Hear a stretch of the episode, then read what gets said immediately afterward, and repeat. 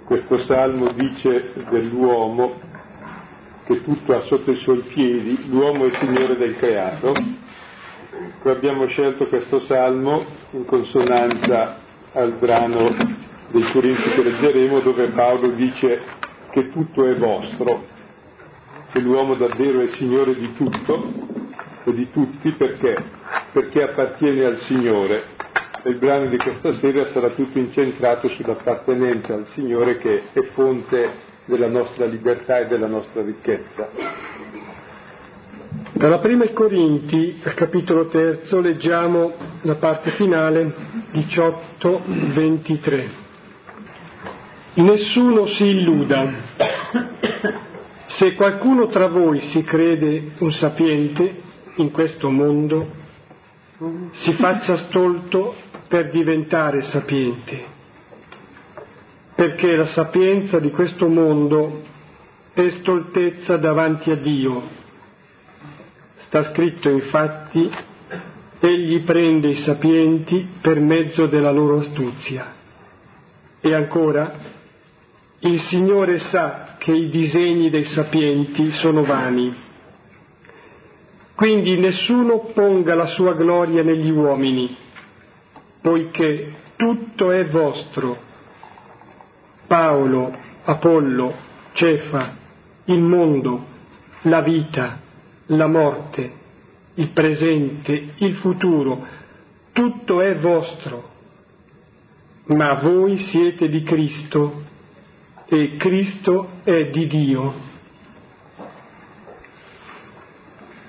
Questo brano contiene l'esortazione a farsi stolti per diventare sapienti, che è uno dei paradossi cari a Paolo, e con questo brano si conclude tutto il tema della sapienza e della follia che domina i primi tre capitoli della lettera.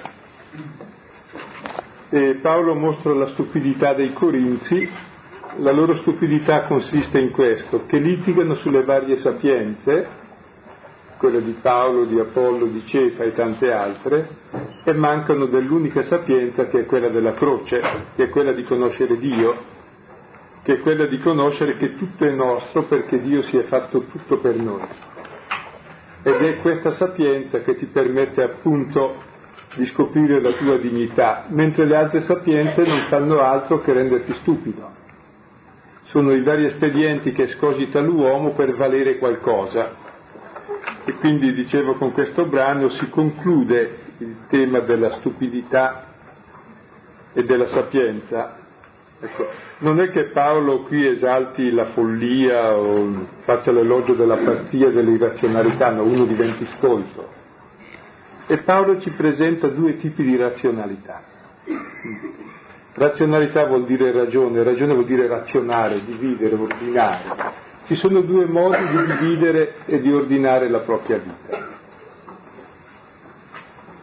C'è il cosiddetto modo sapiente di questo mondo che divide e ordina la propria vita a un fine preciso, che è il proprio io, si chiama egoismo. Ora l'egoismo è profondamente stolto perché chi pone il proprio io al centro distrugge il proprio io, perché l'io è relazione e amore. Quindi Stranamente colui che ama se stesso odia se stesso e distrugge se stesso. Quindi tutta la sapienza mondana non è altro che imbecillità. E tenete presente che quando si dice sapienza del mondo, la parola mondo, cosmos in greco, vuol dire la struttura, l'ordinamento, qui la cosmetica, essere in ordine. Cioè, è proprio la struttura stessa del mondo è stupidità, perché la struttura del mondo è basata sull'egoismo. E allora il problema è proprio della metanoia, che vuol dire il cambiamento di mentalità, cambiare sapienza. Avere la sapienza di Dio, che è la sapienza dell'amore, la sapienza del dono, della comunione di beni, della povertà, dell'umiltà, della comunicazione, è la sapienza della vita. Quindi non è che Paolo elogi la stupidità, ma denigra la cosiddetta intelligenza che è molto stupida per farci acquistare la vera sapienza, che è la sapienza di Dio la sapienza della vita. E se uno ha questa sapienza, allora capisce la cosa più bella, che tutto è suo. Con questa sapienza che ci fa conoscere l'amore, il dono, il perdono, la comunione, diventiamo uguali a Dio, diventiamo figli, perché siamo di Cristo, siamo l'unica cosa con Lui e siamo appunto signori del creato, cioè raggiungiamo il fine della nostra vita. Quindi questo brano ci mostra alla fine, in conclusione, cos'è la vera sapienza e a cosa ci porta la vera sapienza. E come vedete il pretesto da cui è partito tutta questa trattazione sulla sapienza sembra quasi banale, che delle persone litigano, dov'è che non si litiga? E si litiga sempre in base a dei principi, che sono i miei principi e tu hai i tuoi. È sempre stupidità. Non si litiga sui principi. Si litiga per un'altra cosa, il mio principio sono io, il tuo principio sei tu e litighiamo tra di noi invece di intenderci. E questa è stupidità. Uno vuole affermare se stesso a spesa dell'altro e viceversa, quindi ci distruggiamo a vicenda. Ma non solo io distruggo lui, ma distruggendo lui distruggo il mio io più profondo, che è amore e relazione. Non distruggo l'altro. E questa è la falsa sapienza che regge il mondo. Fino a quando non cambiamo questa che è la radice del male, viviamo sempre nel male. È chiaro che è un cambiamento che esige tutta la vita. Muore un quarto d'ora dopo di noi l'egoismo e la stupidità. L'egoismo e la stupidità si chiama orgoglio anche. Ecco, muore un quarto d'ora dopo di noi, però il problema è di tasso, ecco, dall'avere al 110% arrivare a quella dose passabile che rende anche piacevole la vita e vivibile e che la rende un segno trasparente proprio di Dio, ecco, è sempre più trasparente, poi il resto capiterà dopo e c'è anche il purgatorio dopo. Allora vediamo un pochino. Ecco, l'altro tema finale, dicevo, connesso alla sapienza, è quello della libertà. Cioè voi non siete né di Paolo, né di Apollo, né di Cefa, né di nessun uomo nessun uomo è schiavo di un altro uomo.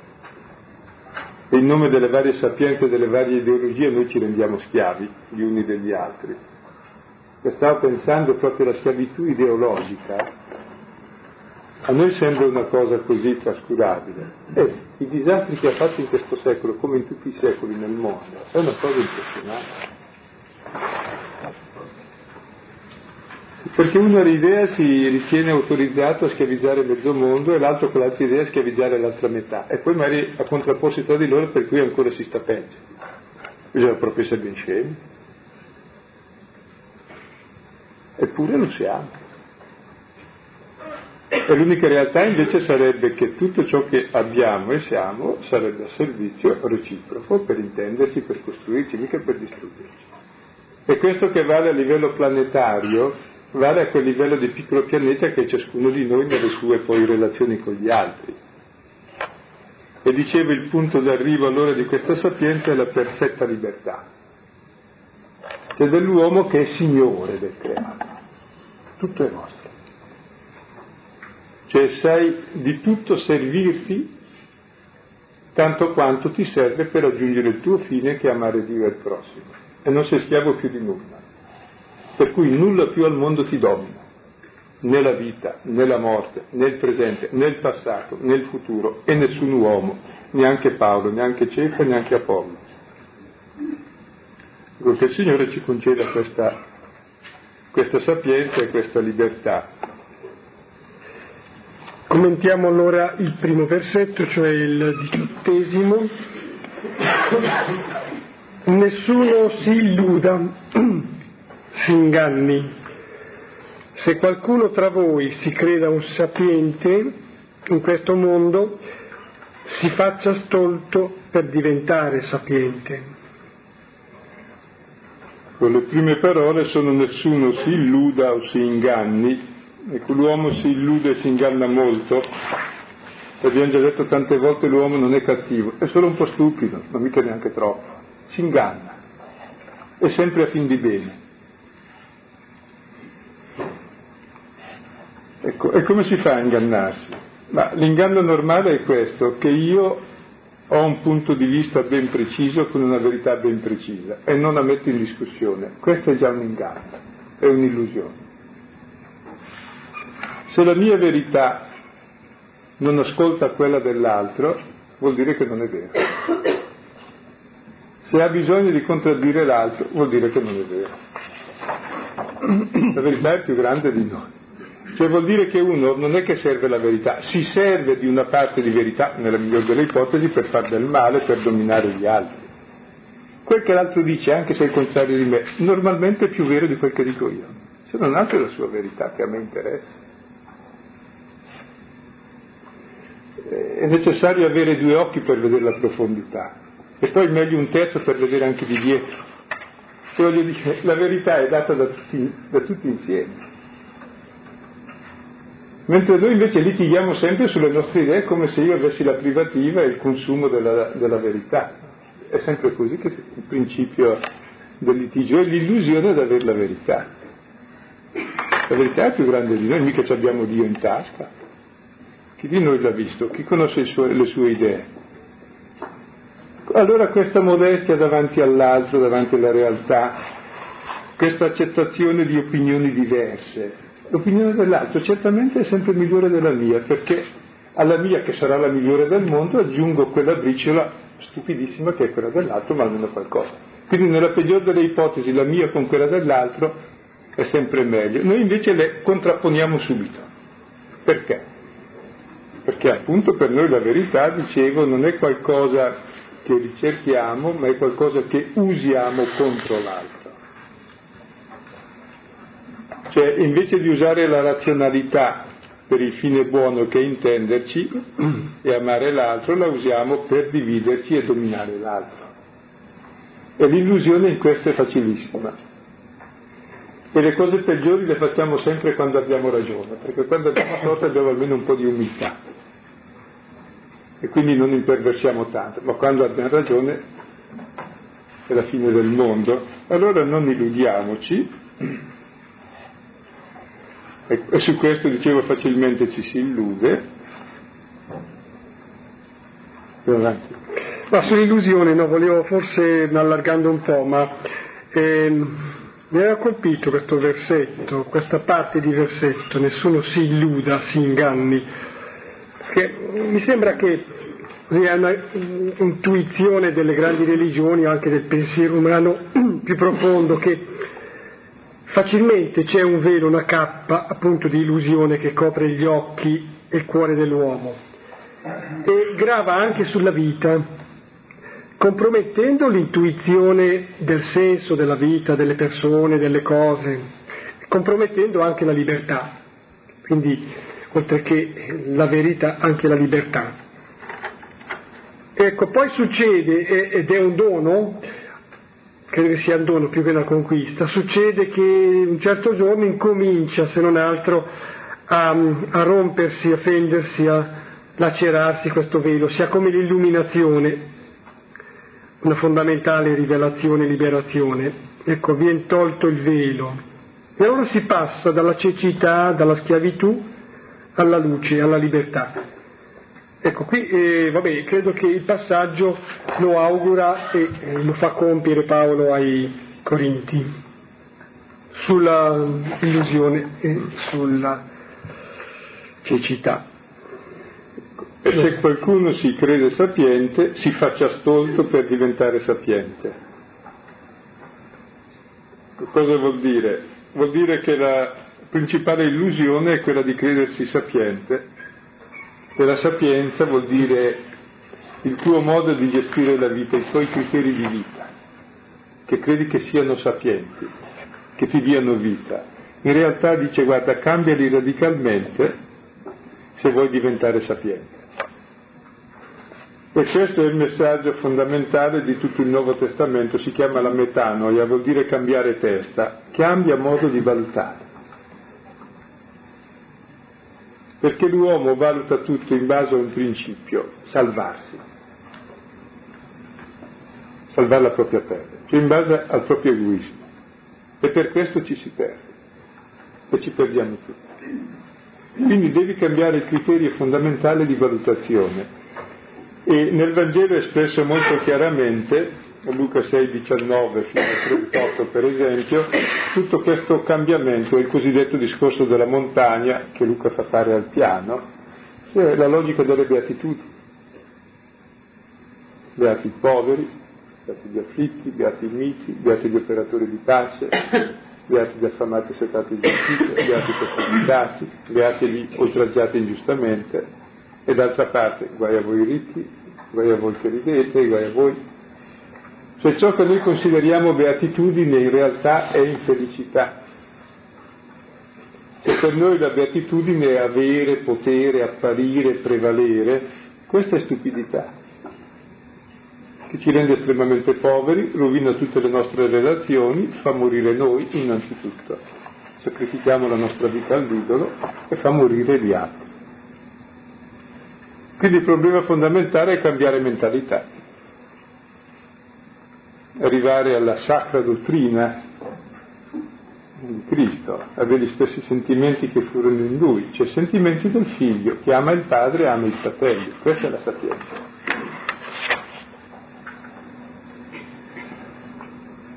E su questo evidentemente non abbiamo mai finito di convertirci giorno dopo giorno, dobbiamo farci stolti, secondo questa sapienza.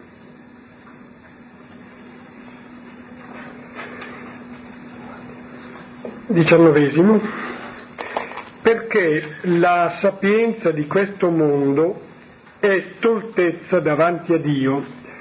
Sta scritto infatti, egli prende i sapienti per mezzo della loro astuzia. E con la sapienza di questo mondo è stoltezza davanti a Dio. Con la sapienza del mondo dicevamo, è costituita dai criteri in base ai quali si agisce in questo mondo. E sono quei criteri che tutti conosciamo, dove il principio ispiratore è la paura della morte, della sofferenza, della fatica, quindi cercare di salvarsi, quindi l'egoismo, il porre il proprio io al centro di tutto, e poi ciò che serve il proprio io, che è appunto il possesso di cose, di persone, anche di Dio. Ed è esattamente questo che mi distrugge, perché io sono fatto non per possedere ma per donarmi. Cioè siamo fatti non per essere centrati su di noi, che siamo centrati sul nulla, ma per essere centrati sull'altro, su Dio, sugli altri. Per cui questa sapienza è vera stoltezza, cioè ci fa fallire perché noi siamo figli di Dio e immagini di Dio e se usiamo questa sapienza diventiamo ciò che non siamo, cioè arriviamo progressivamente verso il nulla, che è la storia poi, se volete, del mondo raffigurata nei primi capitoli della Genesi dopo la creazione, dal capitolo terzo all'undicesimo, dopo il peccato c'è un crescere del male fino al diluvio, e quel diluvio è simbolo proprio del male che sommerge di nuovo la creazione e la fa ritornare al nulla. E il principio del diluvio, cioè del, del nulla e della distruzione, è esattamente il peccato di Adamo, che è il peccato che tutti facciamo, che è porre il nostro io al centro di tutto. E poi questo si articola in tutte le relazioni con le cose, possesso, con le persone, il potere, con noi stessi e con Dio l'orgoglio e la sicurezza religiosa di possedere Dio. Ecco, questa è la vera stoltezza che ci frega tutti, ci rende infelici, rende impossibili i rapporti, dal livello più intimo al livello interpersonale, addirittura al livello di tutte le relazioni planetarie. Ecco, e come vedete allora c'è questa sapienza che è vera stoltezza, e c'è la sapienza cristiana, chi vuol venire dietro di me rinneghi se stesso. Non occorre andare a imparare il buddismo per rinnegare se stesso. L'affermazione ultima del proprio io se tutto va bene. L'io è relazione, non isolamento. E la prima cosa per la relazione è che tu sei dell'altro il tuo io è essere dell'altro, come il padre del figlio e il figlio del padre. E quindi il rinnegar se stesso, cioè di porre se stesso al centro, è la realizzazione del tuo io perché poni l'altro al centro. Cioè perché ami, se no è l'egoismo. E allora la prima regola è rinnegare se stesso, è l'unica cosa difficile. E la croce da portare è questo, il proprio io che vuole mettersi al centro in tutte le salse, dando sapore di morte e infettando, avvelenando tutto. E in questo cammino però abbiamo chi ci precede, seguiamo lui. Cioè l'amore per lui e la strada che lui ci apre ci permette di fare questo cammino che è il cammino della nuova sapienza, che è la sapienza del figlio, la sapienza della vita. L'altra è la sapienza del non figlio che si fa da sé, quindi della morte. Ecco, la sapienza del mondo è stoltezza. Noi credo oggi ne abbiamo anche prove molto lampanti della nostra sapienza che è stoltezza. Viviamo in un'organizzazione di vita così complessa che non sappiamo più perché si vive e che senso ha vivere, per esempio e diventa impossibile la vita, diventa impossibile le relazioni, diventa impossibile avere cura della famiglia, diventa impossibile avere figli, per fortuna che non nascono, se no nascono infelici. Oppure dove nascono speriamo che abbia senso. Cioè c'è tutta una sapienza di morte che si autodistrugge e che è stoltezza. E stiamo vivendo in un'epoca grossa di stoltezza basta andare in giro a vedere tutti i cartelloni e, e l'apoteosi dell'imbecillità, noi ci viviamo in mezzo, basta vedere la televisione e la stampa, senza demonizzare nulla perché tutto quel che c'è è buono, è l'uso che ne facciamo. Cioè mi serve per crescere, per diventare più uomo, per amare di più Dio e il prossimo, il mio lavoro, le mie relazioni, il mio stile di vita, mi rende più felice davvero oppure sacrifico la mia vita all'infelicità di tutte queste cose che devo avere e con cui devo relazionarmi, se no sono niente, per piacere agli uomini. Ecco, come vedete non è che Paolo esalti l'irrazionalità del cristianesimo, al contrario qui dice la profonda razionalità del cristianesimo, questa è vera sapienza. Il cristianesimo è sapienza di vita, sapere perché si sta al mondo e instaurare una vita positiva da figlio di Dio. Ecco, e i sapienti sono presi per mezzo della loro astuzia. Ecco, è una cosa che capiremo, che stiamo già comprendendo, come tutta la nostra astuzia, la nostra furbizia, come tutta la nostra tecnica, che per sé è buona, se non cambia sapienza sarà tutta una tecnica di distruzione e di imbecillità crescente. Pur essendo buona, perché in sé tutto è buono, per sé in sé tutto non è né buono né cattivo, è il modo col quale lo usi, se lo usi con sapienza, con la sapienza di Dio, della vita, allora è buono, se lo usi con la sapienza del mondo, che è quella dell'egoismo di morte, allora tutto diventa cattivo, anche, la, anche le tecniche migliori. E come vedete allora eh, davvero c'è qualcosa da fare di molto importante per i credenti nel mondo, a tutti i livelli, di vivere proprio tutto quello che c'è in termini di sapienza di vita.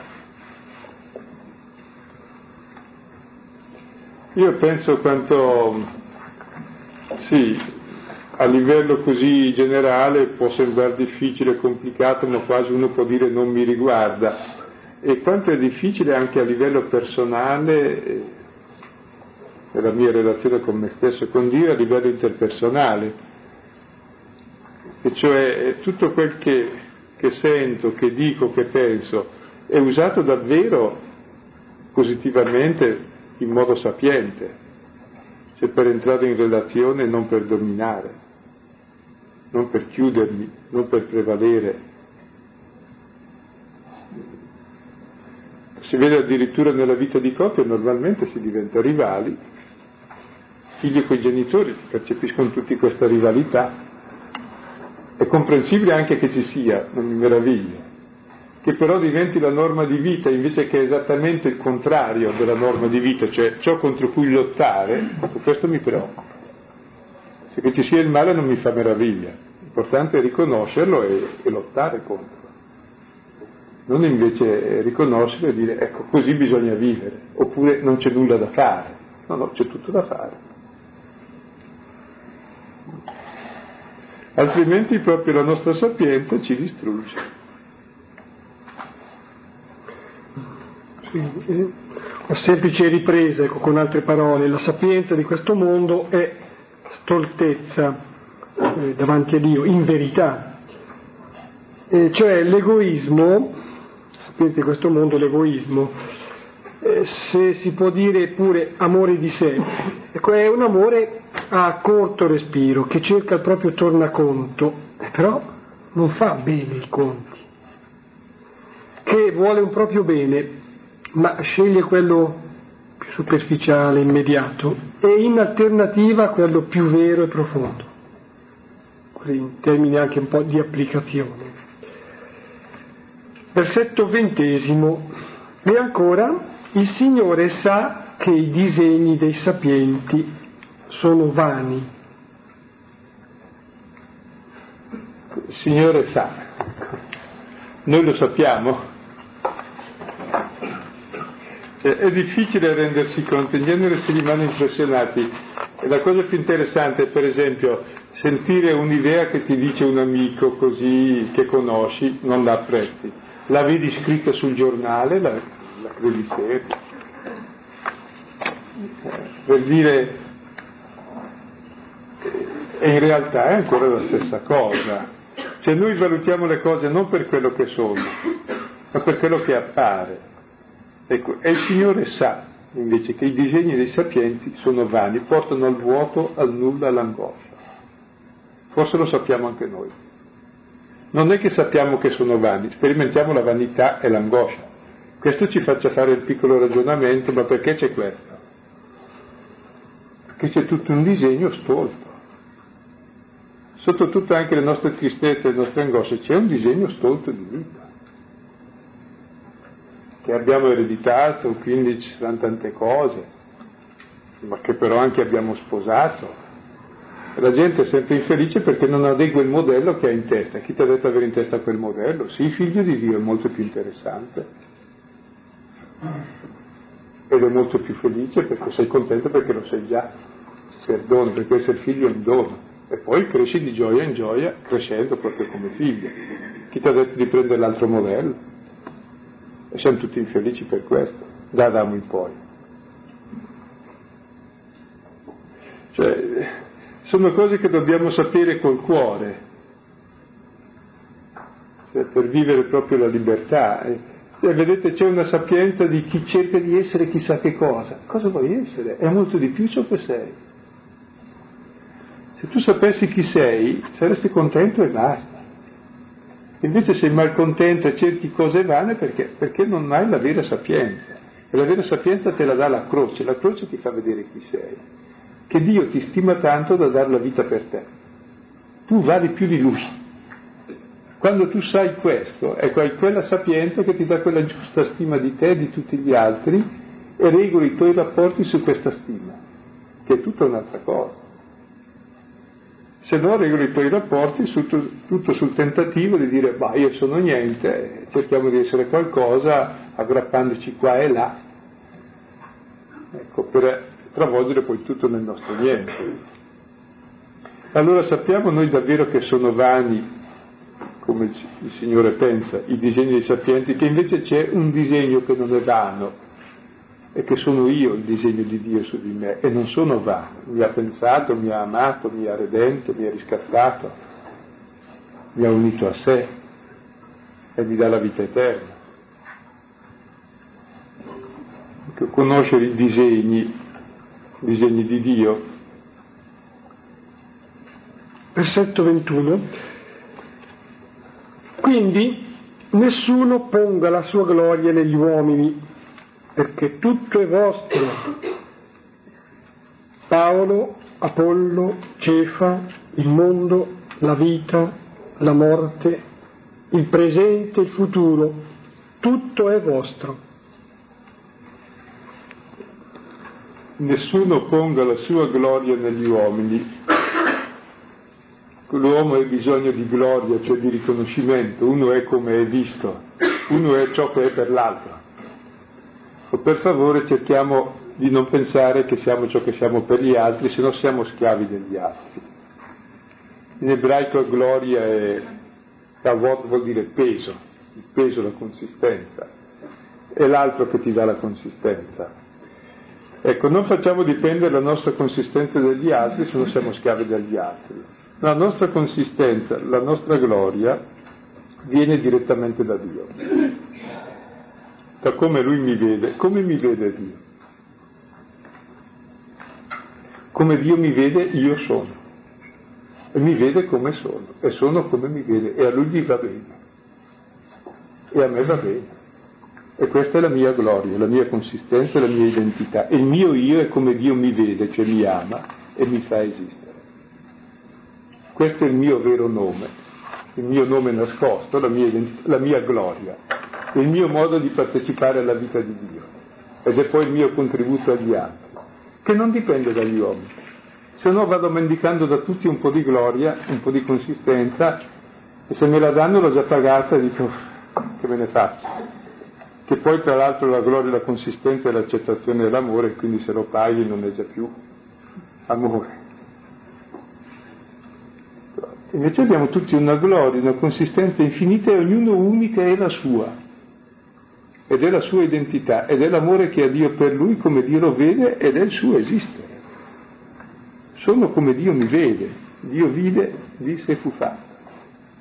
sono la parola di Dio, la vista, il cuore di Dio per me. Questa è la mia gloria, la mia consistenza, e quindi non devo cercarla da nessuno, se no sono schiavo. E l'uomo per la gloria fa tutto. E diventa vana gloria, vana vuol dire vuoto, cioè un peso vuoto, un peso non peso, una consistenza inconsistente. Come i nostri politici fino a poco tempo fa erano chissà chi, adesso sono chissà chi, invece sono semplicemente figli di Dio, si poteva saperlo anche prima e di poco altro.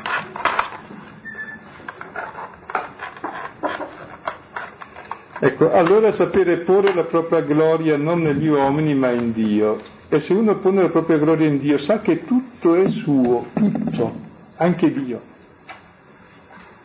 Non mi manca nulla. Il dono totale che Dio mi ha fatto a me, il primo dono sono io.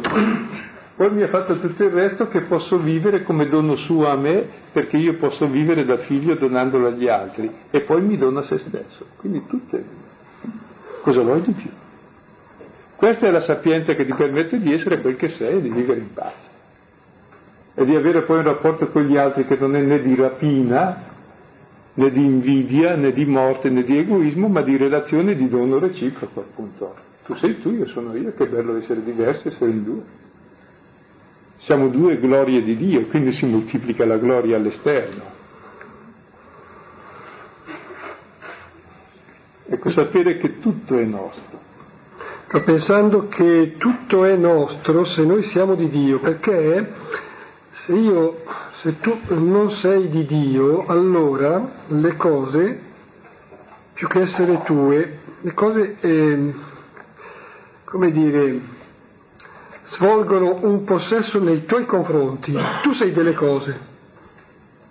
Se non sei di Dio, le cose che sembrano essere tue, di fatto ti annettono loro, tu sei loro.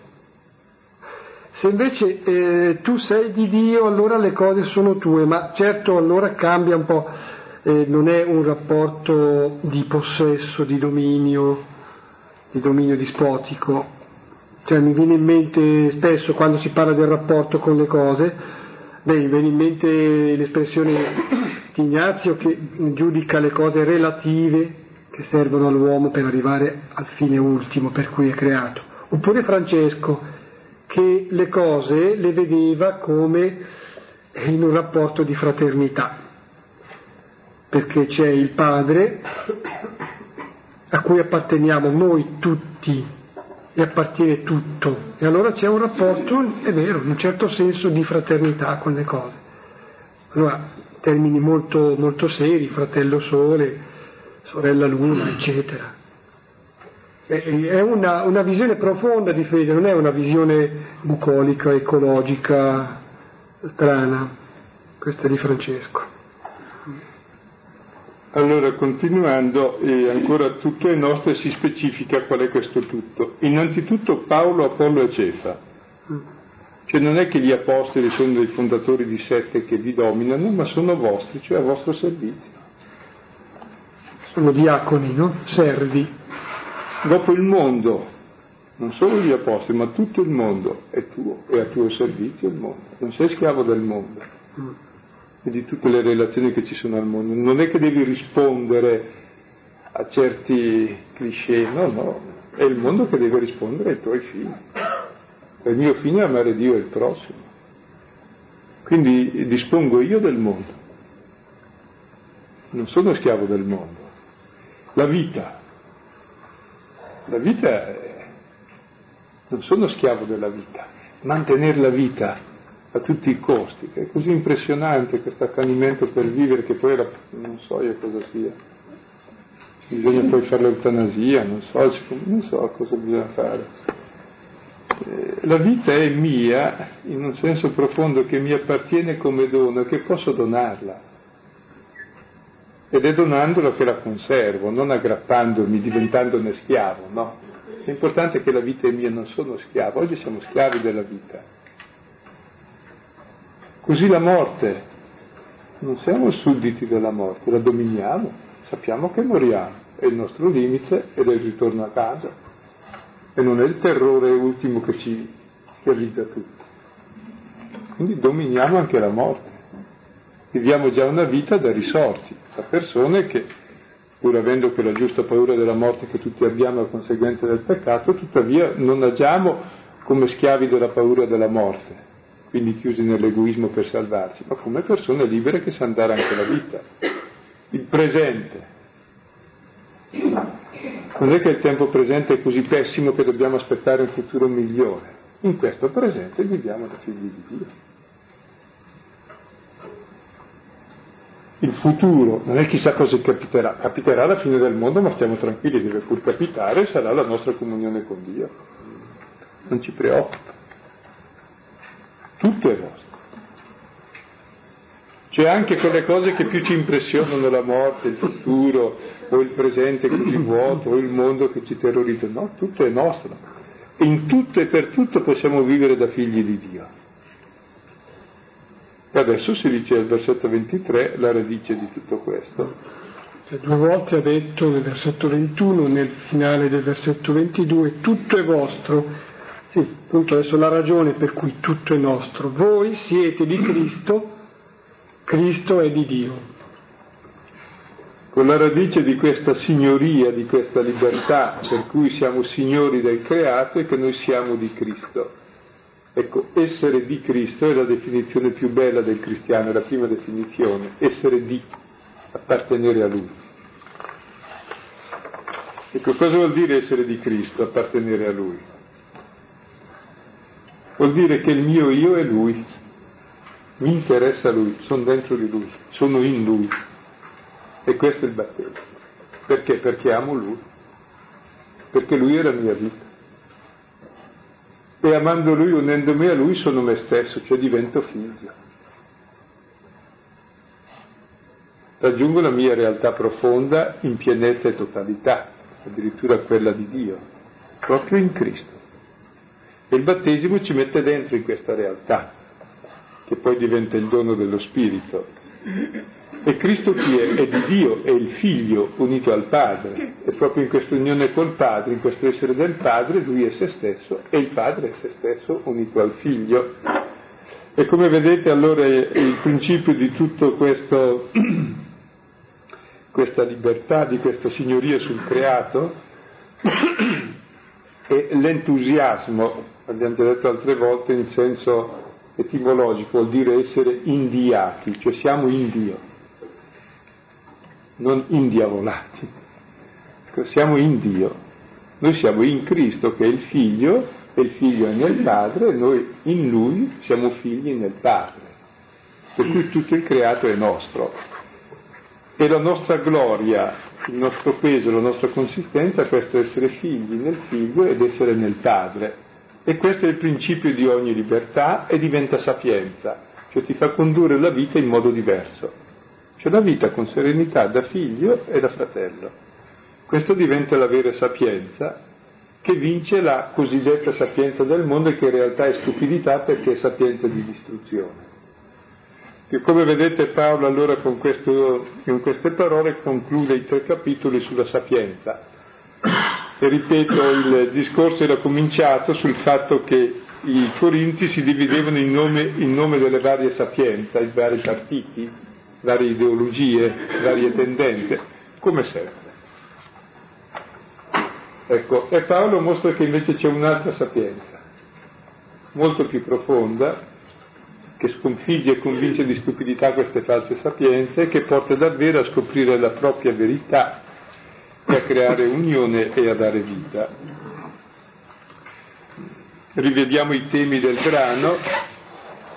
Ecco, il primo tema è non ingannarsi, non illudersi. Prendete Genesi 3.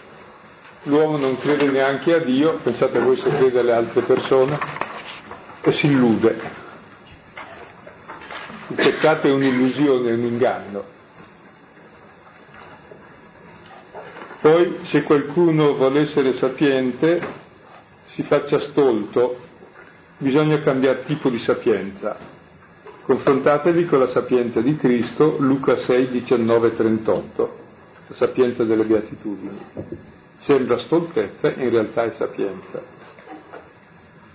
Ancora sulla sapienza,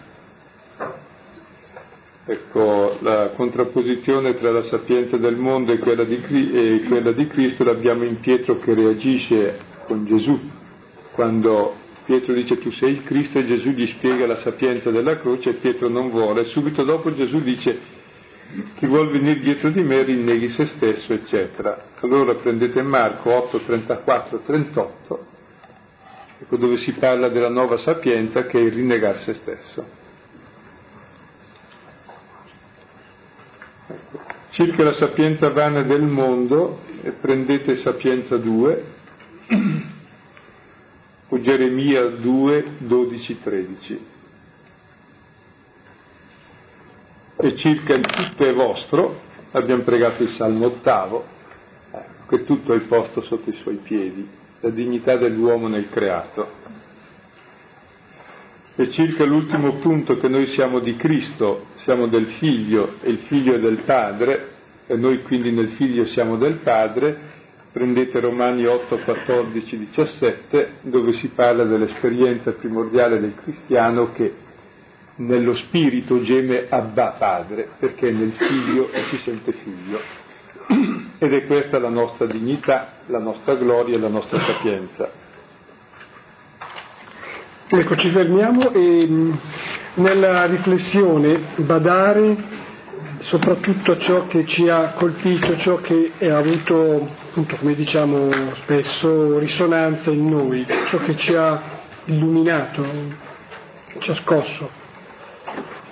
I versetti sono pochi, si fa subito. Il Signore sa che si contrappone alla confusione che spesso dentro io ma che di fatto mi conferma come mm, le mie scelte spesso sono stolte.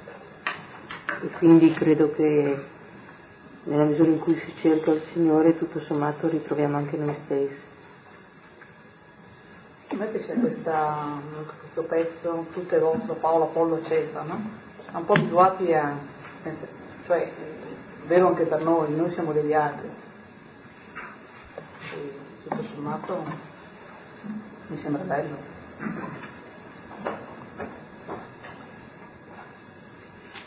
Ah, su questa linea o proseguendo un po' in questa, in questa, direzione, mi sembra che sia anche interessante il fatto, mettendoti dalla parte dei Corinzi, no? dire non è che adesso vi si riduca in una specie di povertà assoluta, di isolamento assoluto, no, tutto quanto è vostro, Ecco, dopo però c'è appunto la condizione che rende possibile e corretto questo. Tu comprendi che sei di Dio, tutto quanto è finalizzato a te. Salmo ottavo è proprio questo, no? tutto quanto è finalizzato all'uomo. L'uomo capisca però che è finalizzato a Dio. Al limite si può dire proprio che anche Dio è finalizzato all'uomo, è vero, è corretto anche questo. Dio si svende per l'uomo, Dio ha tanto amato il mondo, l'uomo, da dare suo figlio, cioè da dare se stesso. Ma ci deve essere questo riferimento a lui. Allora le cose vanno. Forse è più chiaro dal testo greco notavo, dove non è che tutto è vostro, tutto è di voi, voi di Cristo, Cristo del Padre, cioè è l'essere di, che è la regola fondamentale di tutto il creato e dell'increato anche di Dio. Cioè, mentre per noi il principio è l'essere mio, nel senso possessivo, questo è l'essere di, nel senso del dono e dell'appartenenza. È molto bello, sì, tutto è di. Ciò che non è di, che identifico con me, è, è morte, distruzione, è agglutinato. A me, ecco, come dire, istintivamente, però non credo che sia proprio istintivamente corretto, fa ogni voglia di vivere una roba del genere, rispetto a messaggi che senti, avverti, circolano, messaggi di morte. Questo è un messaggio che fa vivere. Scoprire in questo anche proprio che la parola di Dio fa vivere, fa vivere in senso completo, anche viene voglia di vivere proprio anche umanamente, con un certo dinamismo, una certa grinta se vuoi. Ancora in termini di applicazione se vuoi, ma valido. E poi c'è un'altra roba che mi colpiva, no? Cioè, è vero anche a livello di subatomico, cioè non esiste la materia ma esiste la relazione. Cioè, mi sembra bello che ci sia dentro tutto questa relazione. Se sa delle relazioni fa esplodere. Infatti, quello che pensavo. Volete raggiungere la... Così va quello che dicevi Silvano, cioè che sotto tutte le nostre angosce e tristezze c'è un modello sbagliato di vita, è una cosa che, che trovo vera, che, che ci sono mi rendo conto che perché il egoismo soffre c'è un motivo per me e cambiare mentalità forse l'unica chiedere a Dio la tua stessa vita, non saprei spiegare perché mi ha colpito, però è una cosa che mi ha colpito molto.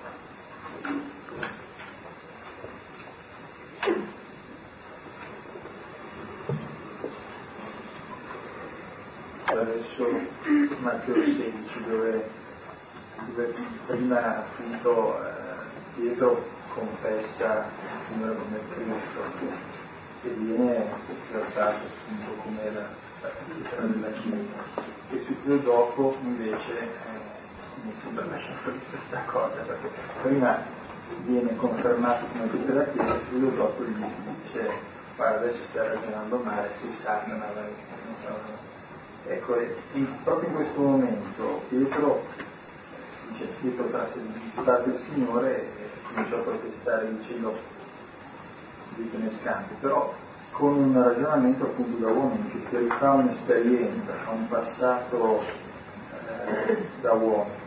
E qui adesso Paolo diceva per esempio quando dice eh, tutto è vostro, il presente e il futuro, mi diceva qui manca il passato, come mai? Come forse non lo prende neanche in considerazione, non dice quel che sta per adesso c'è il presente e c'è il futuro. Ecco, volevo chiedere una spiegazione su questo perché non, non avevo capito molto. È così perché uno sempre dice ma il mio passato, ma il tuo passato è il passato, è il presente che determina il futuro e che diventerà un passato pieno. Quello passato suppone che sia, nella, miglior, nella peggiore delle ipotesi, vuoto, che è probabile. Se fino a quando non scopri questo essere di e questa signoria, il tuo passato è di schiavitù, quindi è una schiavitù della vana gloria, se cerchi la tua consistenza altrove quindi non è passato neanche nulla, quindi non preoccuparti troppo. In realtà noi a questo nulla diamo corpo continuamente nelle nostre fantasie, diventa coazione a ripetere. Invece c'è davvero una rottura dovuta alla speranza e all'esperienza presente dell'entusiasmo, cioè la conoscenza del Signore che cambia il presente. E il presente è il momento dove tu cambi tutta la direzione anche al passato. E quindi determini un futuro, ecco. Il passato non si conta perché è un passato vuoto, non è neanche è niente. E spesso la vita è niente. E niente, perché sei vissuto boh. Normalmente l'uomo è vissuto per vanità, cioè è vissuto in vano, cioè non vissuto. Per questo è importante una rottura su questo non vivere e avere una sapienza che ti fa vivere. Abbiamo visto bene la volta precedente, quella della crescita cioè, siamo nati nel battesimo, poi c'è tutta una crescita effettiva sulla responsabilità e questo è il vivere, se no è il non vivere.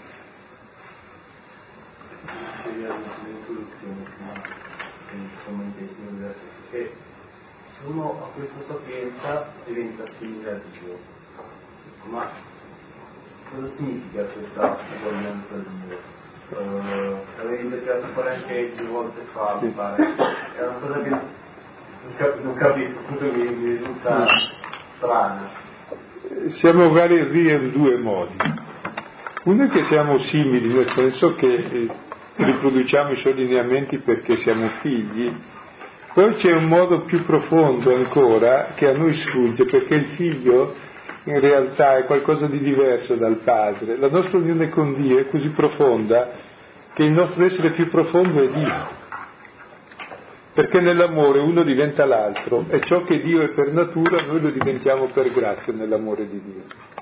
Quindi diventiamo realmente Dio, per grazia, pur nel nostro limite, pur mantenendo la nostra individualità, perché appunto il comandamento è quello dell'amore, l'amore ti rende l'altro perché ti interessa l'altro, sei nell'altro, la tua vita è l'altro, la tua vita è Dio, la tua gioia è Dio, pur nel tuo limite, che è interessante che è una cosa impensabile, ma è la realtà profonda della nostra vita. Quindi non solo siamo come il figlio che vive benissimo anche senza padre, molto il padre sta anche magari meglio. Invece no. Cioè, il padre diventa la nostra vita, è, è un mistero profondo ma se lo si intuisce nello spirito che è così. E proprio il comandamento dell'amore di Dio ci fa capire che questa è la nostra vita. Amare vuol dire diventare l'altro, no? Pur tenendo la distinzione. Quindi non siamo nel panteismo. Il panteismo è la confusione, non l'amore, mentre l'amore tiene sempre la distinzione ma porta all'unione e all'identificazione nella diversità. pensavo in Gesù Cristo la distinzione e l'unità, cioè attraverso Lui la distinzione e l'unità con Dio. E esprimerei così, ecco, nelle sue vene scorre il nostro sangue e nel nostro sangue è passata la sua vita. E penso a Gesù, uomo, all'uomo Gesù di Nazareth, a figlio di Dio fatto uomo. Questo è un fatto, un dato di fatto che che ci unisce, ci rende parenti di Dio. Però eh, a me colpiva ancora una cosa che è stata detta nuovamente questa sera e precedentemente era stata commentata, cioè il fatto di avere il punto di vista di Dio, che questo mi sembra da un punto di vista operativo importante, cioè quell'entusiasmo, essere in Dio, indiati, ecco, tradotto inviati, cioè vedere le cose dal suo punto di vista. Allora si vedono bene le cose, cioè si vede che sono belle, sono buone. Che ci sono dei limiti, ci sono delle cose che non vanno bene. Eh, credo di sì, che anche Dio lo veda, anzi li vede meglio di me. Però lui si ostina a dire che le cose sono belle, sono buone. Va a finire che ha ragione lui, eh. Oppure hai ragione tu se dici che non sono buone e effettivamente dopo le fai non buone. C'è una certa eh, somiglianza, quasi capacità creativa nell'uomo come in Dio, va a finire che è quello che ritieni, va a finire che è ciò che tu uh, credi e vedi. Da qui l'importanza allora di chiedere l'entusiasmo in termini, in termini seri, il punto di vista di Dio. Eh? E allora mettendo assieme un po' le cose, effettivamente si è sempre più parenti suoi. Dopo lui ci farà capire, più che eh, capire ci farà sperimentare come siamo suoi figli, quindi una parentela strettissima come lui.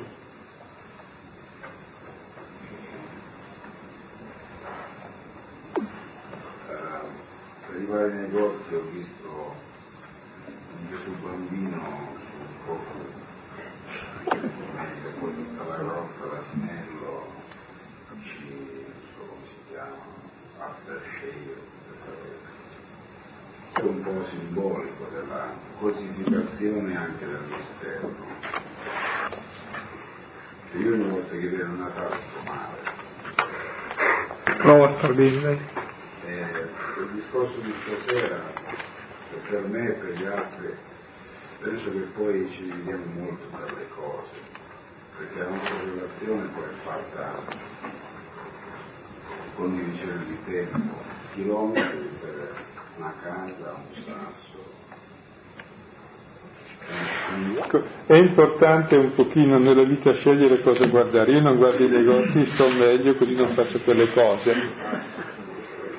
Non guardo sparare se non mi voglio sparare anche a me, così almeno uno che non spara e che dice agli altri non sparate. Cioè, voglio dire, il male ha un fascino che ti fa fare il male, diventa ineluttabile e ti dà tristezza, dici non si può fare altro e farai così anche tu, andrai a comprare quel profumo la terza volta che ci passi.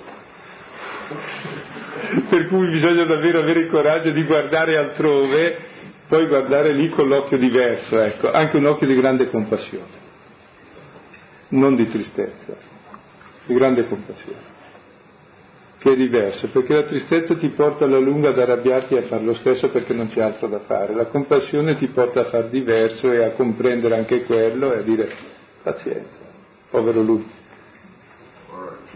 No, beato me che non... Beato me e anche lui può diventare come me perché non ci vuole poi molto, se non anch'io che sono scemo, beato può diventarlo anche lui, basta che e credo che sia importante il vedere proprio eh, con lo sguardo diverso, se no se Dio avesse guardato il mondo come guardiamo noi ci avrebbe uccisi tutti prima di nascere. Invece l'ha guardato con enorme compassione fino a sedersi sul profumo, guarda te. Poi gli hanno profumato i piedi anche a lui. Cioè, credo, c'è uno sguardo di compassione che eh, dà al male la, i suoi limiti come male e gli impedisce proprio l'attrazione fatale che diventa Dio poi, no? Perché? E capisco che è facile, perché guardando in giro, leggendo i giornali, guardando per il negozio, non vedo altro. Chi è mio ha molta fortuna. Non si vede. Diventa veggente poi quando è cieco.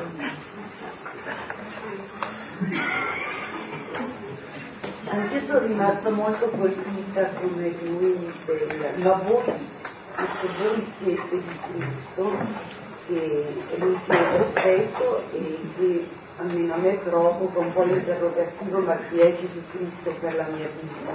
Perché tutto quello che voi così bene avete, avete spiegato eh, ha senso nella, nel sentirci appartenenti a Gesù Cristo. È Lui che poi ci dà luce per distinguere la sapienza di Dio dalla stoltezza, dalla sapienza degli uomini. Ecco, io colgo un po' questo invito, insomma, a chiedere alla nostra vita, è questo Gesù Cristo? Perché sono di allora quando si dice sono di qualcuno vuol dire che sono di qualcuno che mi ama di solito. No? Un po' questo. Un invito di grande fiducia e speranza a, a lasciarci prendere da questo amore che è infinito, insomma, che non, non può assolutamente tradire perché è fedele a se stesso e, e fa sempre. E poi quell'inizio di Paolo, non ingannati, cosa dice non illudete? Non illudete, mamma mia, che illusione che c'è oggi, non voglio, È talmente bello che non ho paura di credere.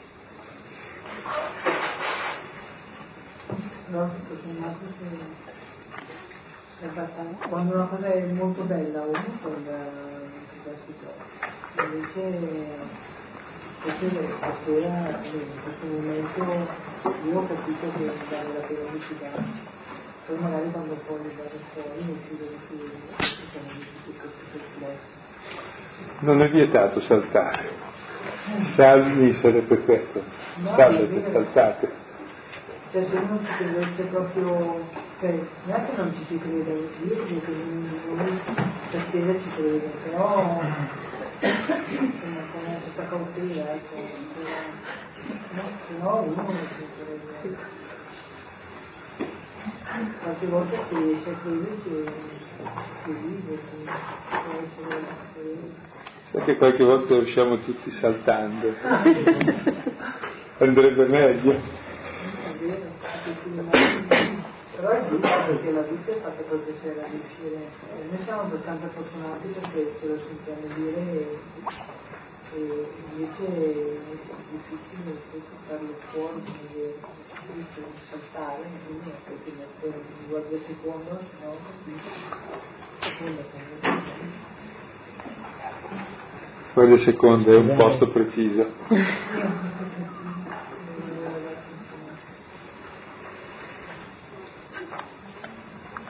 Sì, c'è eh, Pietro che dice siate sempre pronti a rispondere a chi vi domanda della speranza che è in voi, è proprio a rendere ragione. Sì, il, il, greco è apologhese, l'apologia serve. Gli altri vi vedono così contenti, ma domanda, ah, scemi non siete, ma perché siete contenti?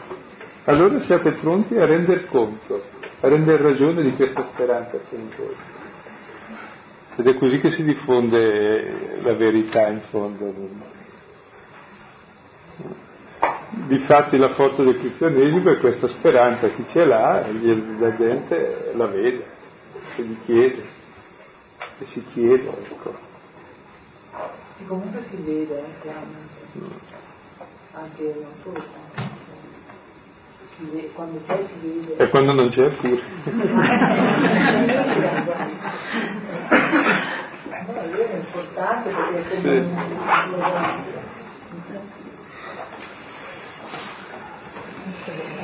Va bene, concludiamo per questa sera e ci vediamo ancora lunedì prossimo, per piacere. Sì, che è lunedì prossimo. Diciamo assieme il Padre nostro, insieme.